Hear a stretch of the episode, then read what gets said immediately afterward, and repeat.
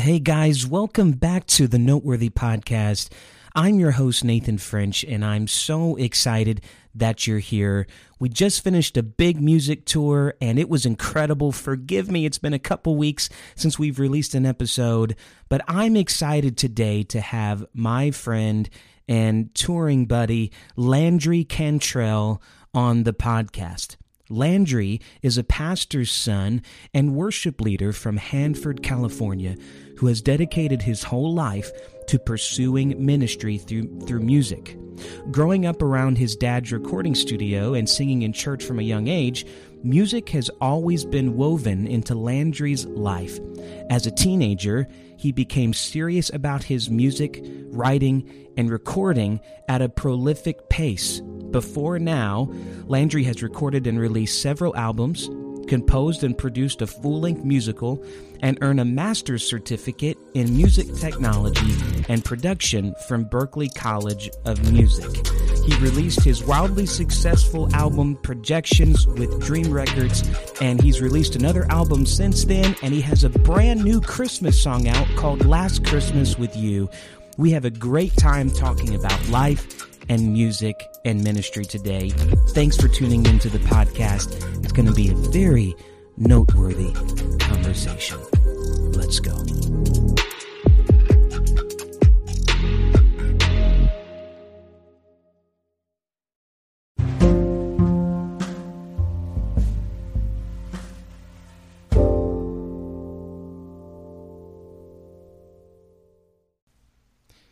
Landry, what's going on, man?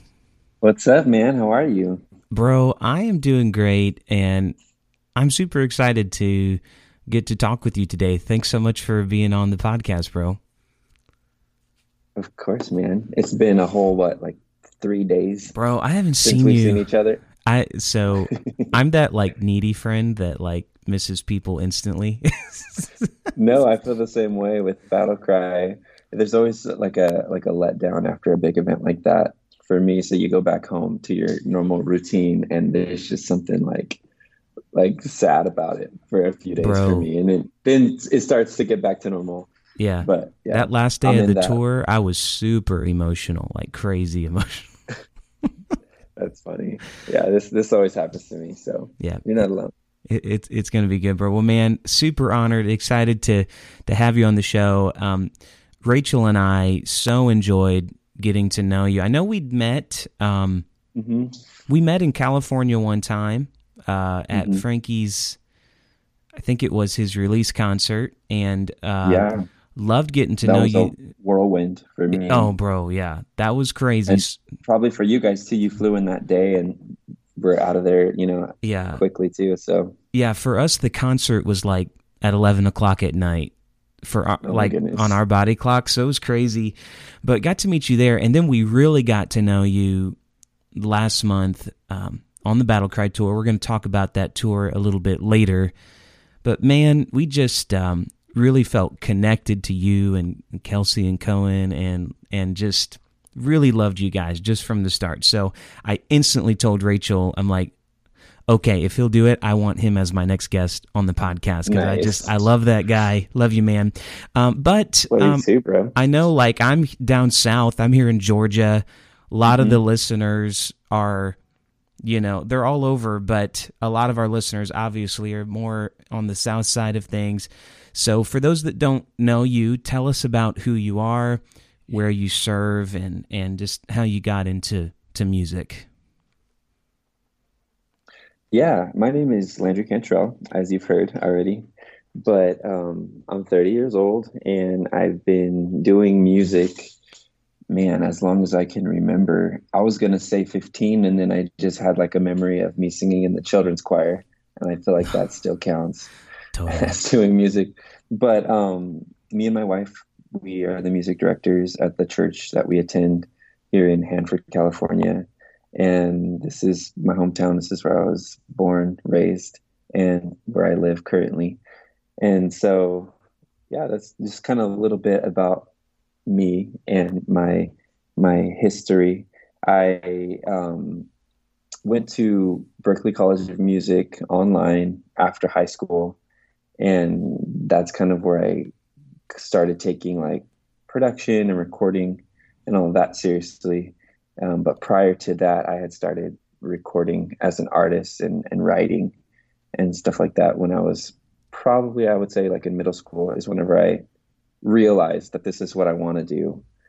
Um, but I wasn't ready yet to, you know, do it professionally. But that's just kind of when I realized.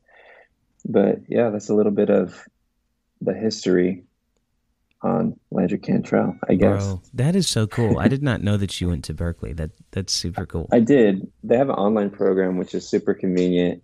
Um, and the way it's set up is you don't have to actually do like a bachelor's or, um, you know, a master's program to get a degree, but oh, you can cool. kind of a- approach it like a trade school.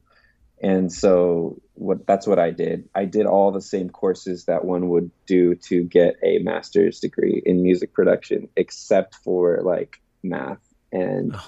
you know, all those. Praise God. You, wow. You need to get like your official degree. So I have like a certificate, a master's certificate in music production and technology. But yeah, my wife has a master's degree, so I have to make the dip, like I have to differentiate because I don't want to disrespect right, the, the heart right. that she's put in to getting that degree.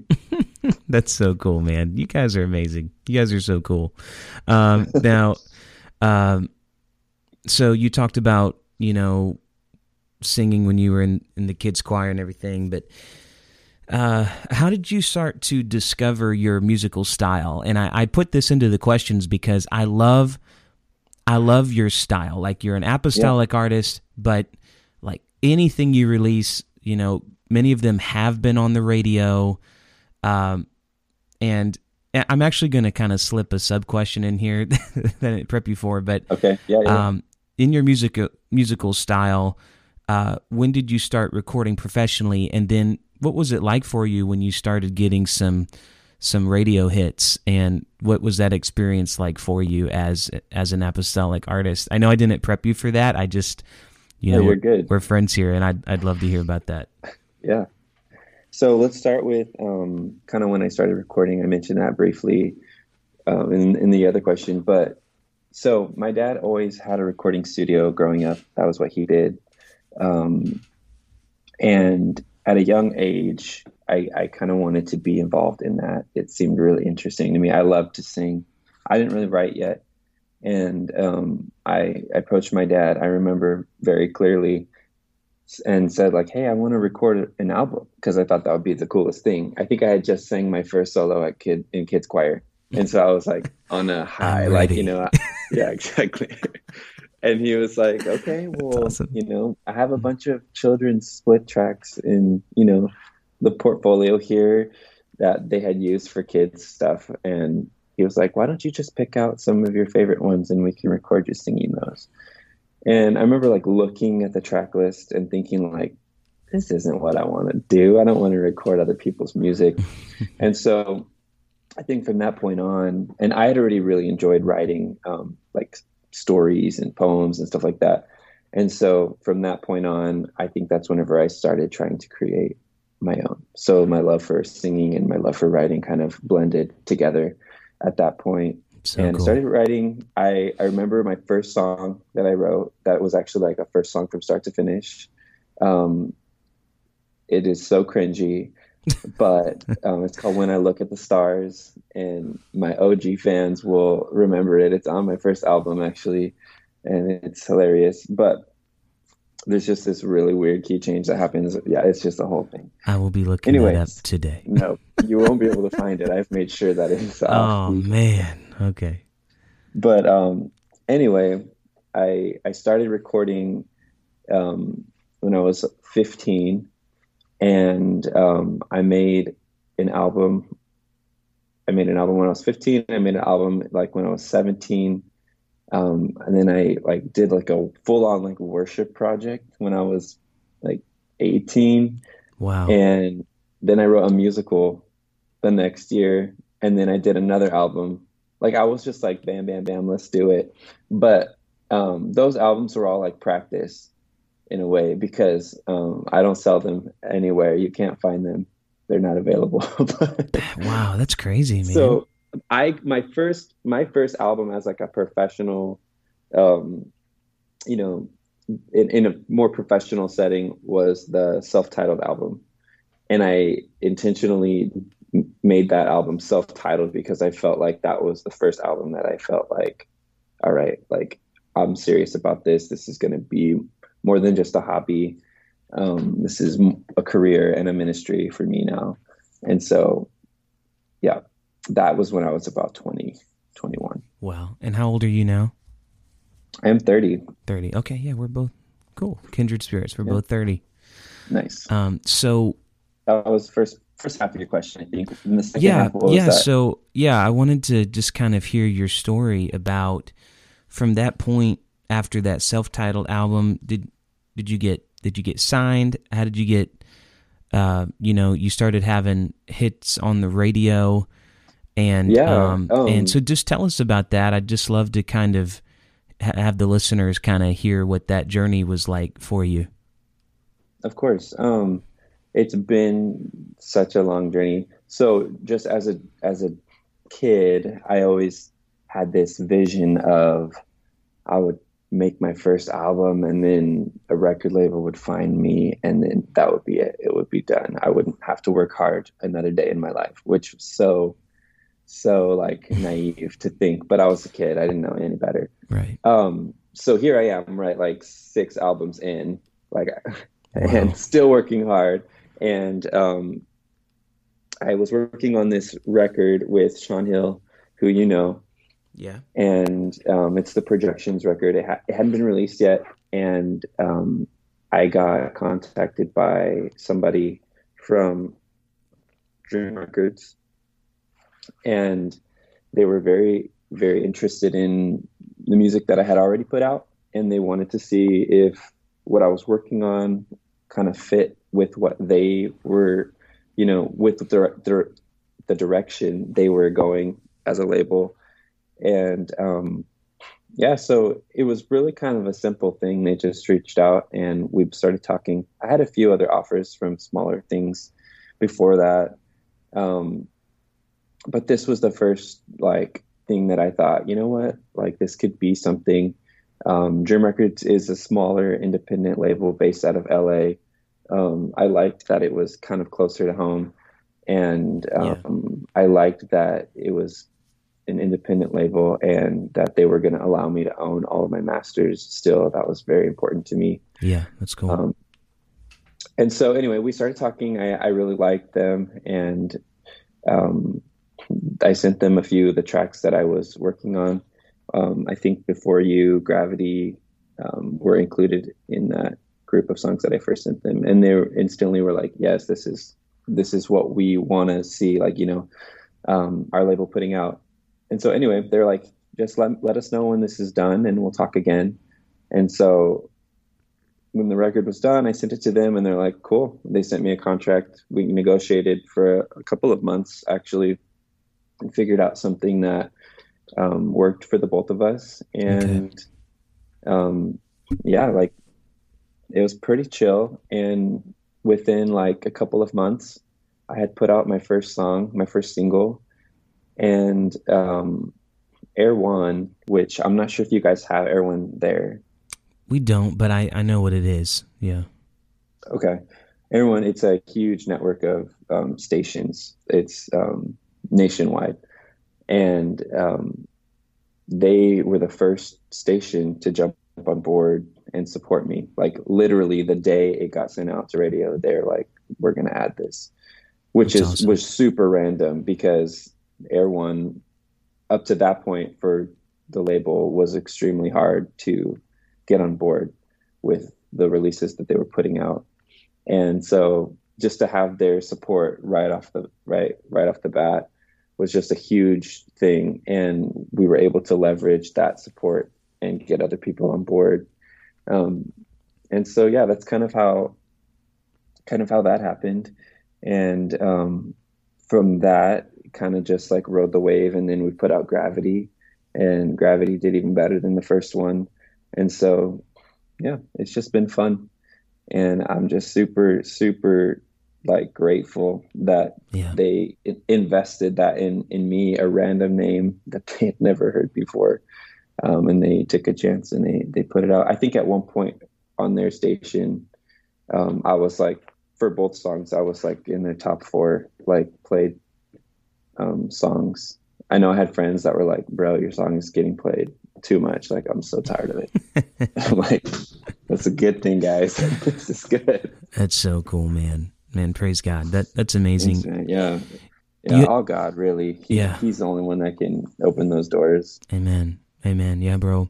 You've got so much great music. I mean, you've put out a lot of music. It, it's so good. And and I'm I'm newer to it. Just in the last year, I've been introduced to it, and uh, I've just loved it, man. I do want to talk about your new Christmas song because I'm slightly obsessed with it. I love it. Oh, you, you were kind to send it to us even before it, it came out, and I was listening. I'm like, man, I cannot wait for this song. But it's called Last Christmas With You. It's a very emotional song, absolutely beautiful, and I want to encourage everybody to go get it. I'm going to let you give some more information about it, but um, tell us about that new song and where that came from. Yeah, um, so through the label, they, they every year they send out an email and they're like, hey, we want to do a Christmas, you know, compilation, and we'd love for you guys to be involved. Let us know if you want to be. And every year I've just kind of thought like, man, I, I'm too busy. I don't have time for this. Um, but this year, for some reason, I was like, I want to do this. I want to, I want to be part of this. Um, and initially I thought like, I'll do a cover, I'll do something like it, put my own spin on a, a classic. Um, and so anyway, time was getting away from me and the deadline was approaching. And I thought like, I'm not going to pull this off. Like, I just need to email them and say, this isn't going to work. But my sister-in-law, Kristen Sengary, and her husband, Simon, were over, and I was telling them that, and they're like, well, let's just let's work on something then. Let's let's do something. And she sat down at the piano. She started playing something that she was already kind of messing around with. And I was like, this feels so good. This feels like super festive and, and upbeat. And um, she's like, well, let's let's just write an original then. And I'm like, I'm down. And so I had already kind of been toying in my head with the lyric, um, like something about like, if I would have known it was our last Christmas with you. Um, and that was referring to my, my grandma who passed a couple of years ago.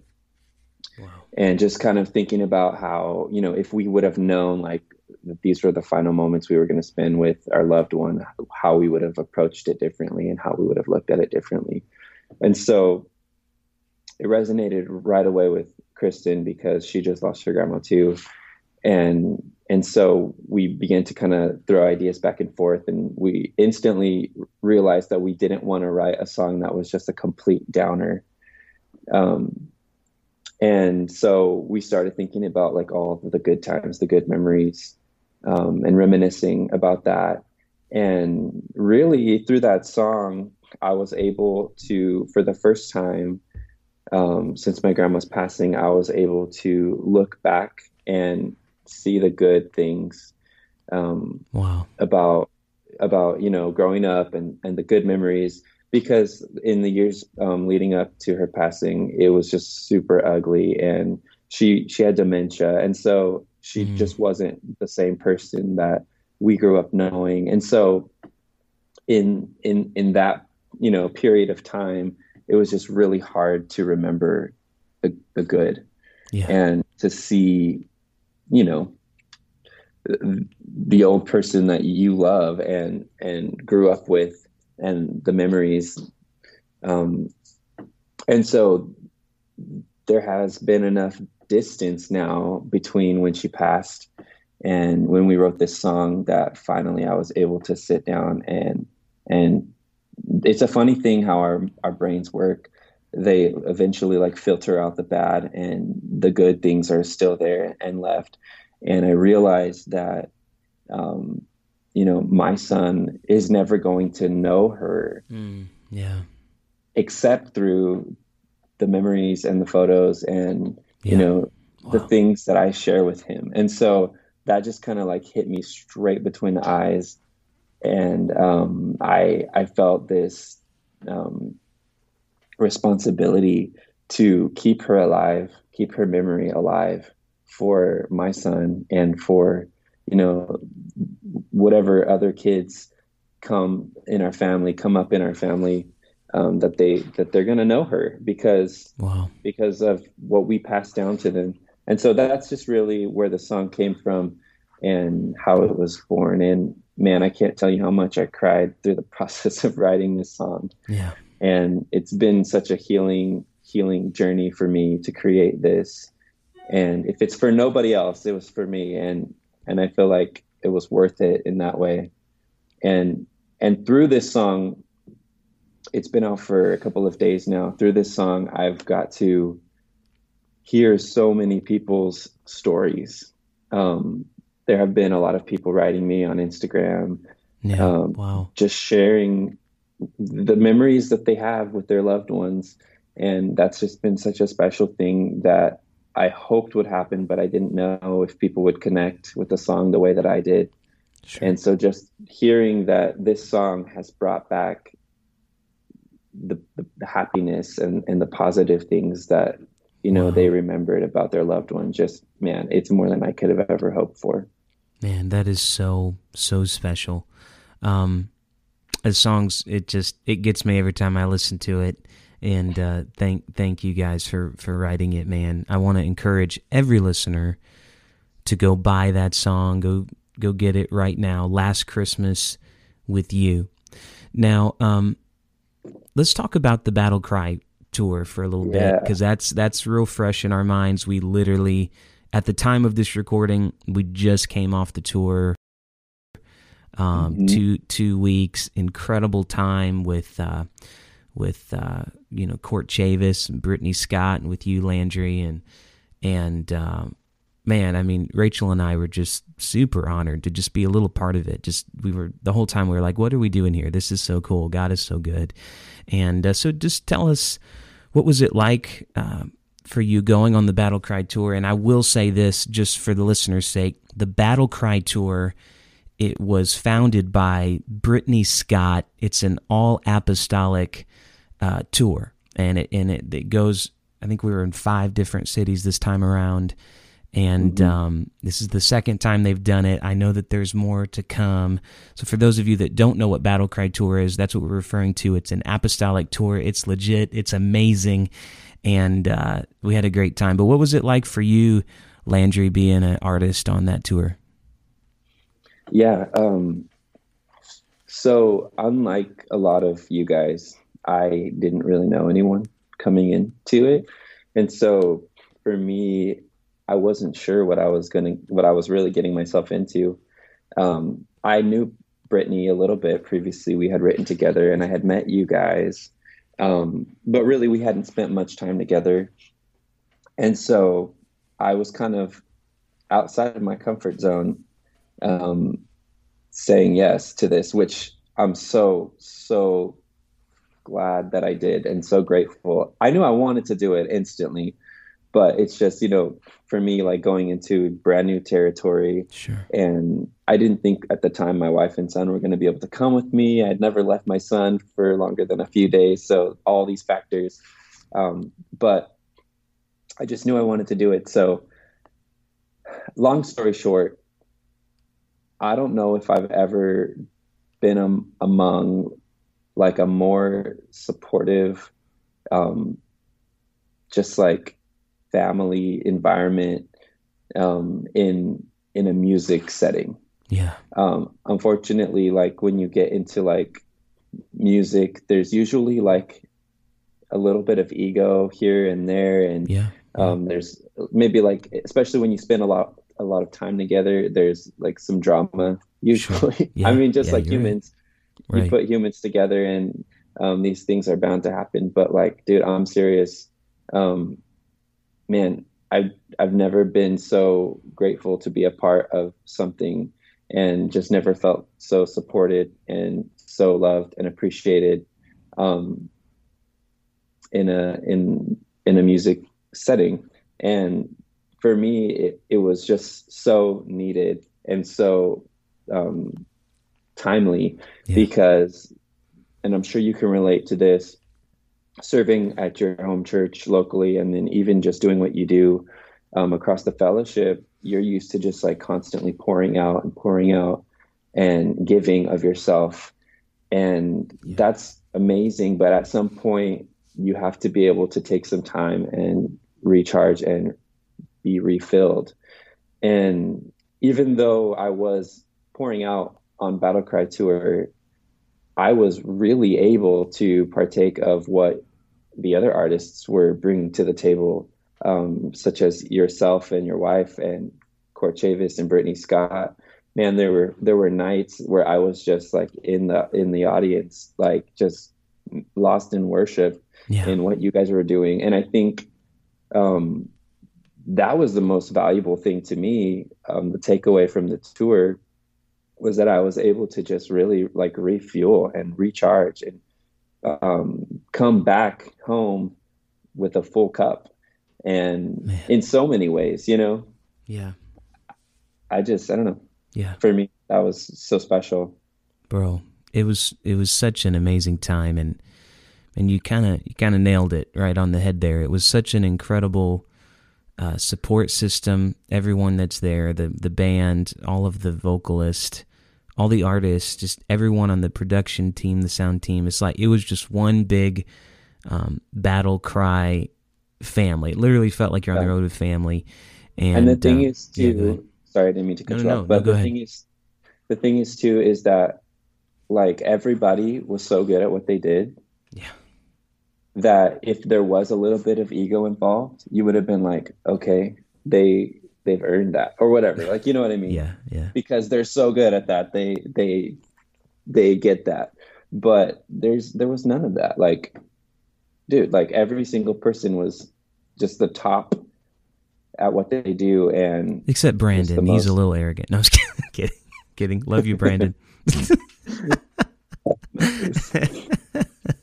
we love Brandon. We love, Brandon. we love you, Brandon. He was our band director. Amazing, amazing. Love you, Brandon Gowden. But bro, yeah, yeah every everyone was so humble and just man, just all around good people. So special, bro. I'm glad we got to experience it. Um, with with you and, and everybody else. Just such a great time. Like I said, it was emotional when it was over because we were all so, so connected through it. Now, I was so glad that Kelsey and Cohen got to come on the second yes, week of the tour. Tell us about uh, how and when you met uh, your wife, Kelsey. What was okay. that like for you? Yeah. Um, so we were seventeen years old. Um, We were both a part of a Western All-State Youth Choir, which is um, it was like our district's All-State Choir. And Kelsey, totally out of character, she decided to be a part of this choir. She didn't know anyone. And I had been a part of it already for a couple of years. And so, like, the, everybody was like, you know, a family to me at that point.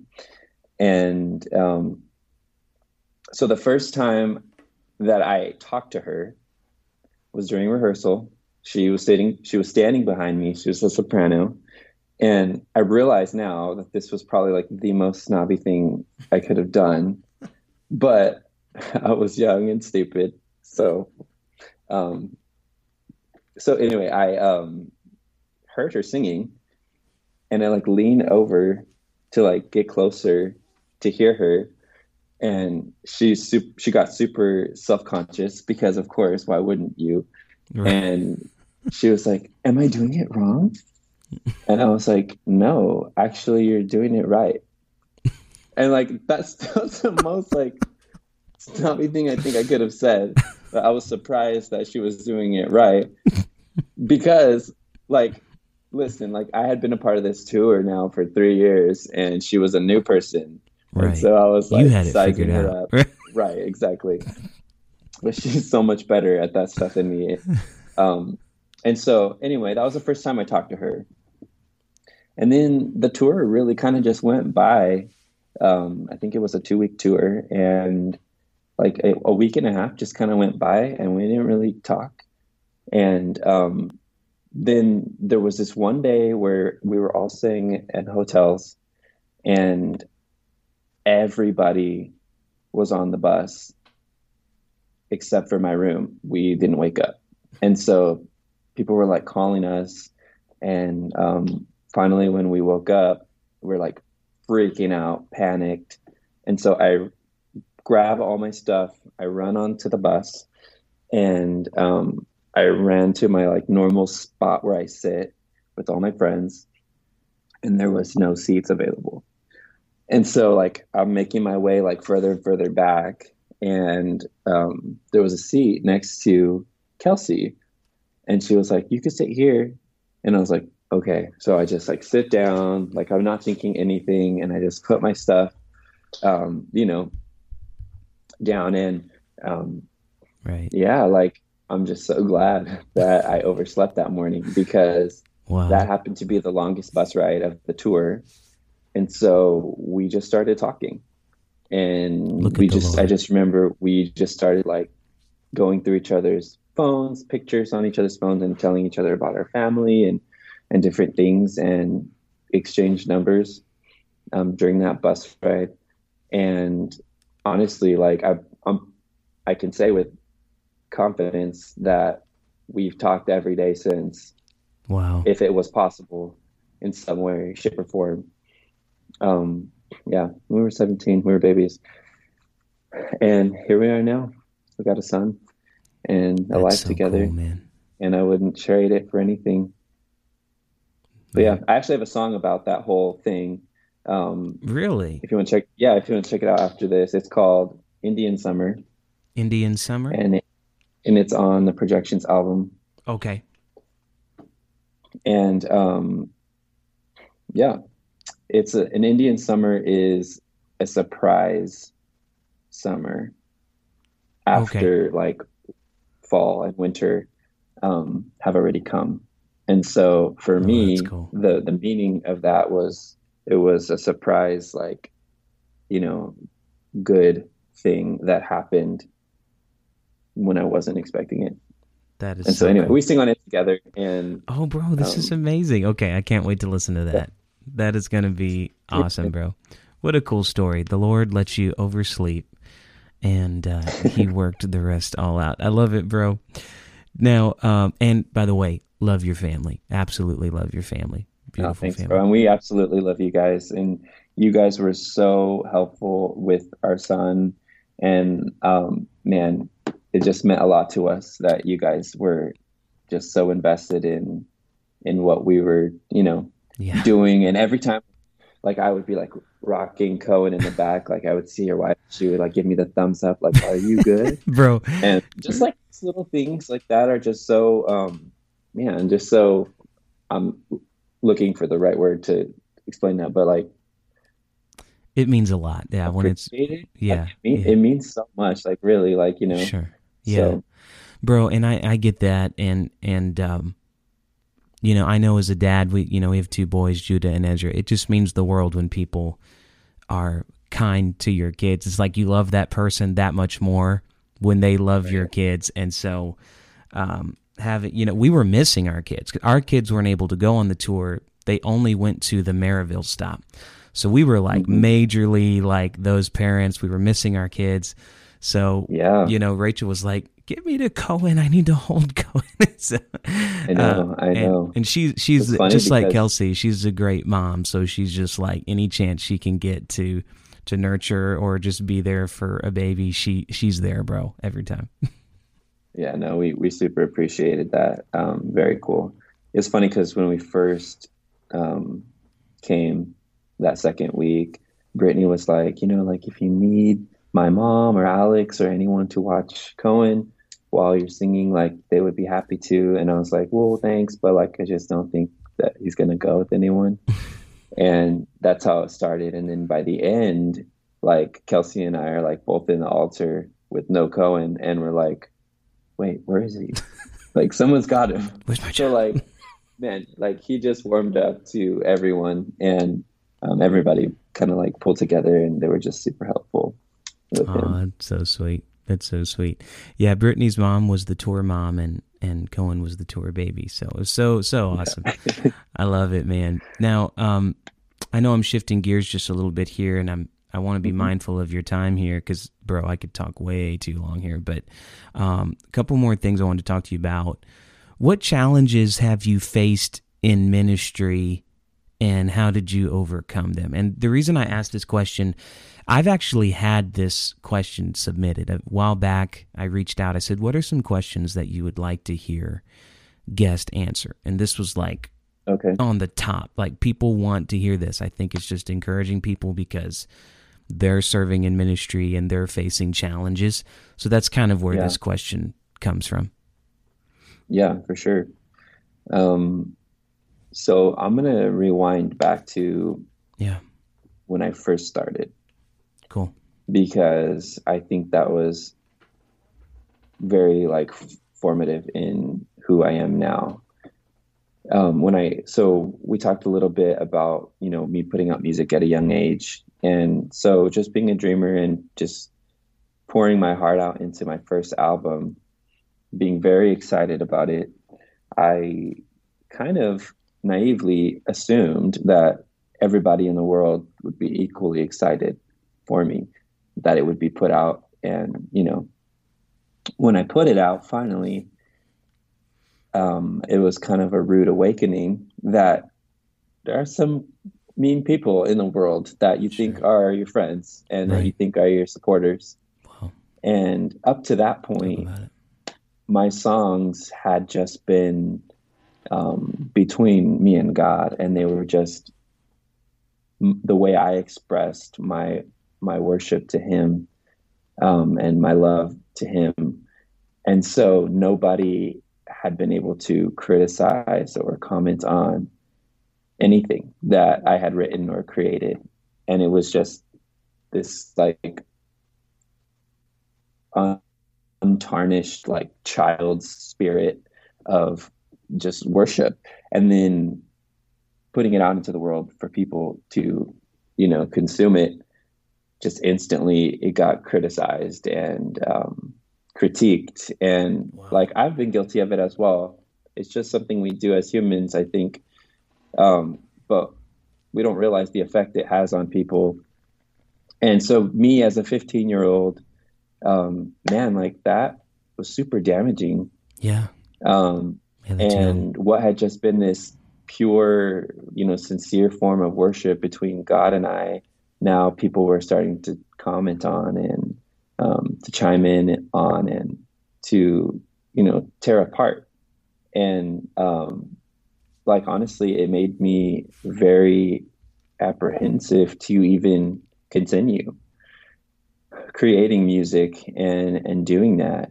Um, but I'm thankful that at some point I realized that what was more important was that I felt a call to do music, and that it didn't matter what people thought um, of what I did.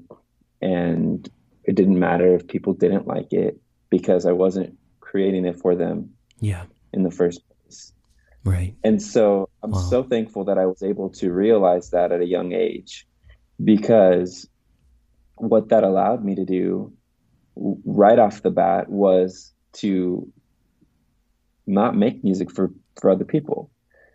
And so, um, while like my music through the years has been different than what a lot of people have released sure. in the apostolic community, it's been true to myself and who I am. And that's something that I learned at a, at the age of fifteen, um, whenever I realized that people aren't going to always respond the way you want them to. But if you're creating music for people, then obviously that's a that's a big factor, and that sure. matters. Yeah. But for me, I realized that, hey, like, I'm not making this for them. I'm making this for God.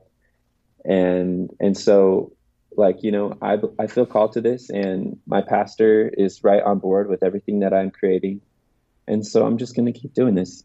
Like, I'm not, I wasn't trying to make money at that point. I wasn't trying to be anybody either. And so wow. um, it just taught me at a young age the the whole reason why I'm doing what I'm doing, really. Yeah. And if I went through that just to, to realize that, I think it was definitely worth it.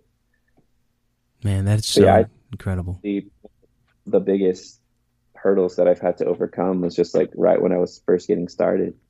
Yeah. Yeah. And to be, to be fifteen, you know, that's like, that's a, that's a fragile age. I'm a youth pastor, so I work with teenagers yeah. all the time. And that's, that's, that's big to be dealing with those emotions at that age. You know, Rachel and totally. I really can't relate to that on a music ministry side of things, just because we didn't start recording until let's say I was like twenty-five, you know what I mean? So like I didn't yeah, start recording. You, you were ready at that point. You yeah. had already done the work behind the scenes, you know. Yeah. Me, I was learning in front of people, but um, one thing that really helped me through that was like really my parents um, just have always been extremely supportive of anything that I wanted to do when it came to ministry. That's they so didn't cool. ever want to put limits or restraints on that. Um, That's and my dad is my pastor as well. So um, my pastor too was very supportive of everything that I wanted to do. And also my church, my, my home church, my church family has always rallied behind anything that I've done. And, and I think that's very special. And sometimes it's rare for a pastor's son um, to feel that support from their, their church family yeah. as a kid. Yeah, absolutely. Man, how special. Well, thank you for sharing that with us. I know that that's, that's going to help somebody. Now, uh, on a lighter side, what do you like to do to kind of unplug or unwind when you're trying to just kind of cancel out the noise and refresh mm-hmm. maybe after a tour or whatever case may be? Like I sent this meme to the Battle Cry tour thread, like, the introverts after tour, I'm like a, a like mm-hmm. a, a monk, like a Tibetan monk up in the mountains. Like that's kind of me for a day or two after I've been around a lot of busyness. What's it like for you to unwind and unplug? What do you like you, to do? Are you an introvert? Would you I, consider yourself yeah, an introvert? Yeah, I'm an introvert. Uh, yeah. Well, I I'm, I'm honestly trying to figure it out what I am still. But anyway, go ahead. Well, I, you know, I'm more of what they consider an ambivert, which means I, I, uh, like, I, I don't think people really know I'm introverted, because when I'm around people, I truly do enjoy, like, being around people. Like, I legitimately enjoy it. I think the truest form of introverts, like, they don't have to really be around people at all. That's not me. I do have to be around people. I just don't recharge, uh, around people. Like, that's not where I draw my energy. Um, so I have to have that recharge, that alone time, and then I'm good to go. So I'm like right there in between, uh, what that is considered to be an ambivert, I believe. So that's me. Nice. Yeah. I would have never known that. What was the question? Sorry. Oh yeah. So, so what do you like to do to unwind and unplug from, from busyness? Oh, right, right, right. Okay. So the answer the easy answer, but it's, I mean, it's true, is I like to create music, really. Um, I like to write and just make dumb stuff that I'm never going to release just for fun. Um, that's one answer. But another thing that I do to unwind is my wife and I really enjoy going on long walks. Mm-hmm. And that sounds cliche as well, but um, we live on about the beach. A mile. Right, right. I wish. I wish. We live in California, right? So we should be on the beach. Right, right. But we live a couple hours from the beach. Oh, so, man. I know, I know. Bummer. um, I know. But, um, yeah, so we live about an hour, sorry, a mile from our downtown in our, our small little town where we live. And so okay. we like to walk to our downtown and, like, grab some coffee. Oh, that's cool. And, you know, whatever else, go in the little shops and then walk home. So it's about, like, a two-mile walk. And yeah, we just really enjoy doing that. And so because it is a small town that we live in, I promise we've seen like everybody we know on the way to our, to, like on our walk, like everybody in town has seen us at some point walking, because it's something we do quite often. And then That's another nice. Thing I like to do to unwind, which I haven't done it as much lately, um, is I actually like to write like s- stories still. Um, I mentioned that I did that as a kid, but that's still something that I do. Um, it's these days, it's been more of in the form of like a play. um, just because that's something that we do at the church a lot. And so I kind of like harness it and hone it into that direction. That's cool. But um, yeah, it's kind of kind of what I like to do. Bro, I love Not it. I love the I love the just creative um, side of you. You know, just kind of you have this kind of creative artsy side, and and I can. Like, I, I think we're kindred spirits with that, because I really do love, like, going to get coffee. You know, I love to talk about, like, deeper things and stories and, you know, things like that. Um, but I also love to just sit down and, and just, like, play guitar and just work on something, not because I want it to be something, just mm-hmm. to, like, unwind and let it be what it's going to mm-hmm. be. So, like, for me, when I sit down with an acoustic guitar, that's, like, that's kind of like my happy place. Like Rachel that's will cool. always say, like, you can't go into Guitar Center right now because, like, once you go in there, I won't be able to get you out, because it's just like it's right, right, right. it's such an it's unplug. Like Disneyland for yeah, you. yeah, it's such an unplug for me, which is ironic because it's acoustic guitar. It's literally unplugged, yeah. but it it really is. So, um, okay, so uh, songwriting. Uh, you're an incredible songwriter. Maybe Thanks, you could just uh, help somebody that is an aspiring writer. They're trying to learn, you know, I, I like to, to kind of paint it like this. It's a blank canvas. You haven't written, painted anything on it yet. What does that yeah. process look like for you when you're sitting down to write a song? Okay. Um, so for me, it's evolved over the years. Um, as a kid, I used to just get into the studio and just start creating with no like point or concept or, you know, end goal. I just would start creating, and there would be times where I would come up with something that I liked, but often I would just kind of like fizzle out and nothing would happen with it. So as I've gotten older and my life has gotten busier, I'm more innovating and writing. And what I've discovered works the best for me is if I have a concept um, that I've kind of been playing with in my head for a couple of days, um, whether that be just like something simple like gravity, um, you know, the concept of God's love being like gravity, keeping us in place and holding us down, or, you know, whatever it is. As long as there's like a strong concept that I've been like kind of feeling, I can usually sit down and um, and create something that I feel very good about. But um, yeah, I like to start with a chord progression, um, and I'll record a chord progression, and I will cool. loop it a thousand times, and then I will start humming melodies. Usually, this is kind of how the process is for me, um, and I'll record tons of melodies into my phone, and once I find a melody that I feel like this is really good, then I'll go on to the next section of the song um, and record the chorus melody. So like I'll usually have the song fully, um, like the melody of the song fully written before I even start the lyric.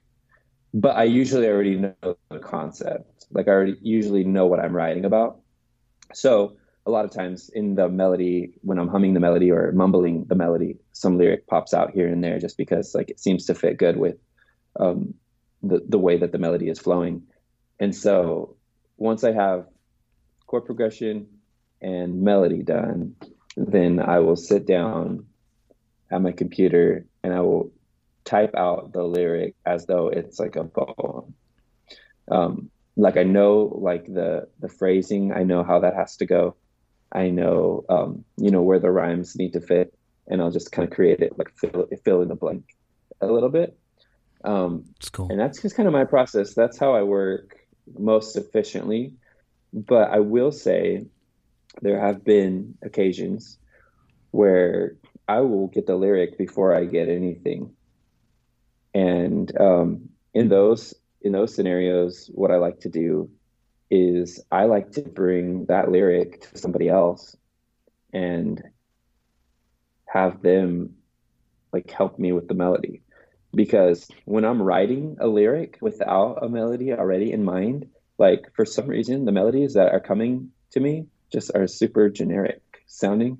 Uh-huh. It's it's just very like da da da da da da da da da da da da da da. Like, you know what I mean? Sure. And so um, if I could take it to somebody else that ha- has nothing invested in what I've already created, they can usually instantly like kind of break me free from that box that I put myself in when I was creating the lyric. Um, but sometimes when I write the lyric first, my lyric is more meaningful.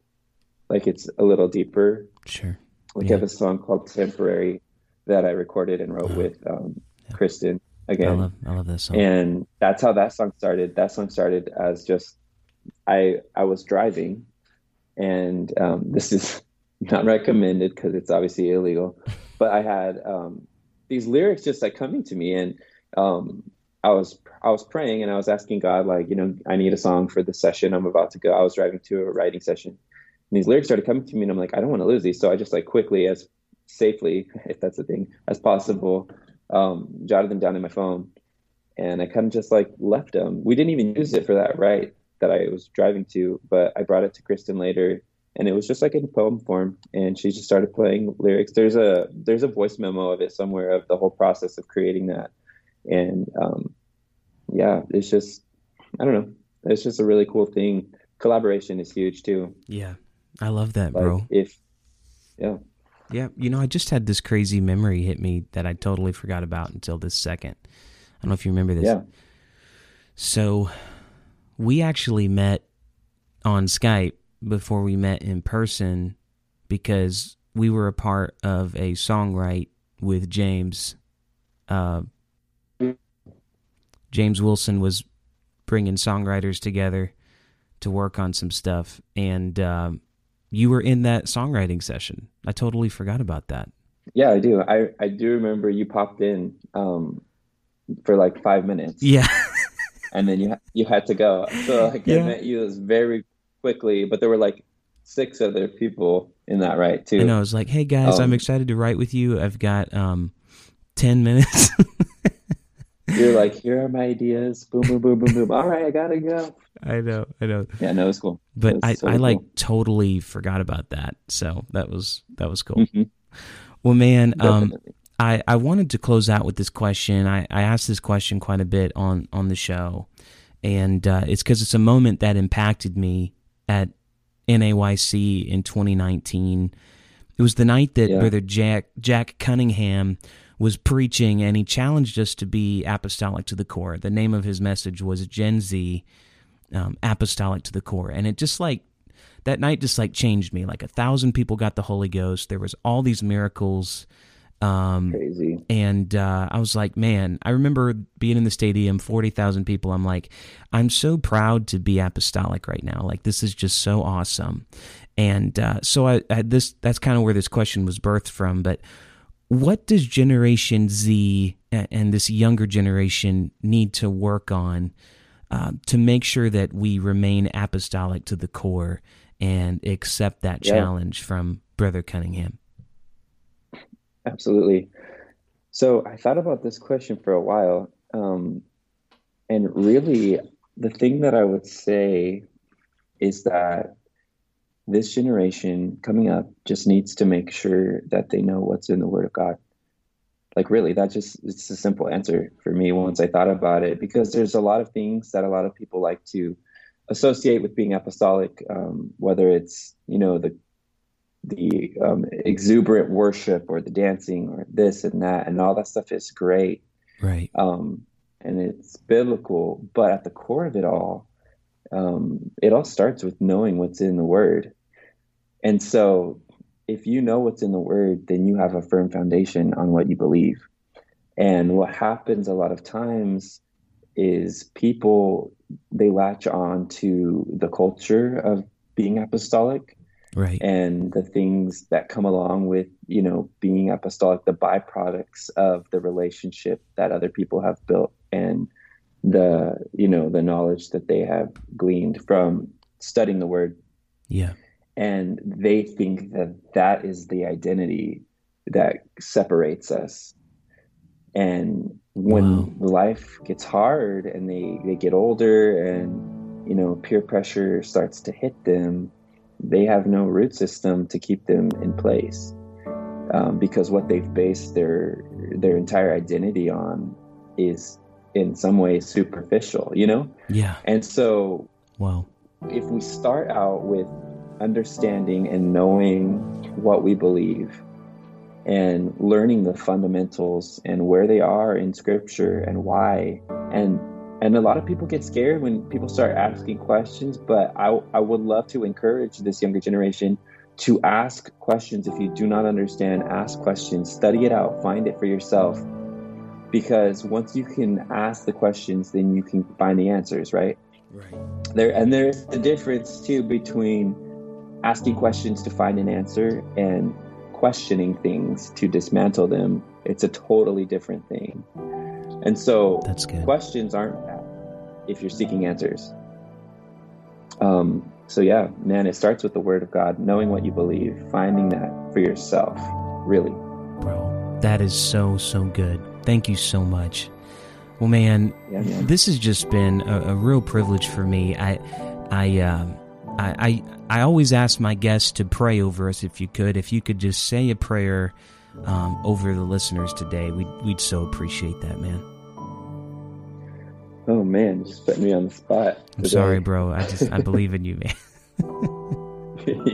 You're good. All right, God, I just ask that you would um, give this next generation boldness. God, I just ask that you would give them an understanding of who they are and their identity in you, um, and that you would you would reach them where they are. I know that a lot of people are hurting in ways that we haven't experienced before.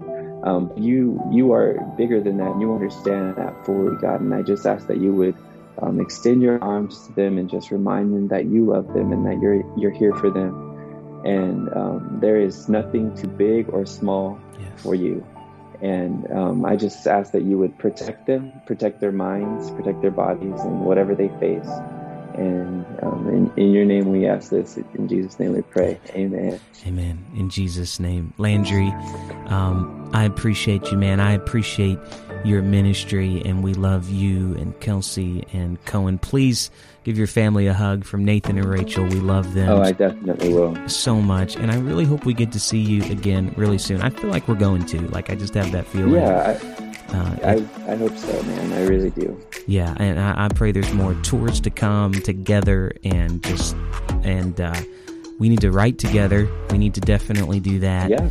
Yeah. And, um, so, hey, wait, before this podcast is over, yeah, um, and Rachel have a Christmas song coming out. I don't know if you've announced it yet. You can edit this out. No, go ahead, bro. Yet, You're fine. But, You're fine. Yeah. Man, it's such a beautiful song. Oh, thank um, you, They bro. Sent it to me whenever I sent in mine. And it's just the arrangement and the production and the way it all, the melodies, everything is just so pretty. Like, it's just so lush. and, um... I don't know how else to describe it. It's just like beautiful sounding. So man. They're going to want to hear that when it comes out. That means a lot, Landry. Thank you, bro. We love you. Thank you for being on the program today. I know I kept you for almost an hour. It was worth every second of it for me. and uh, and no, uh, man, we appreciate you, bro. We love you, and, and we hope to see you real soon.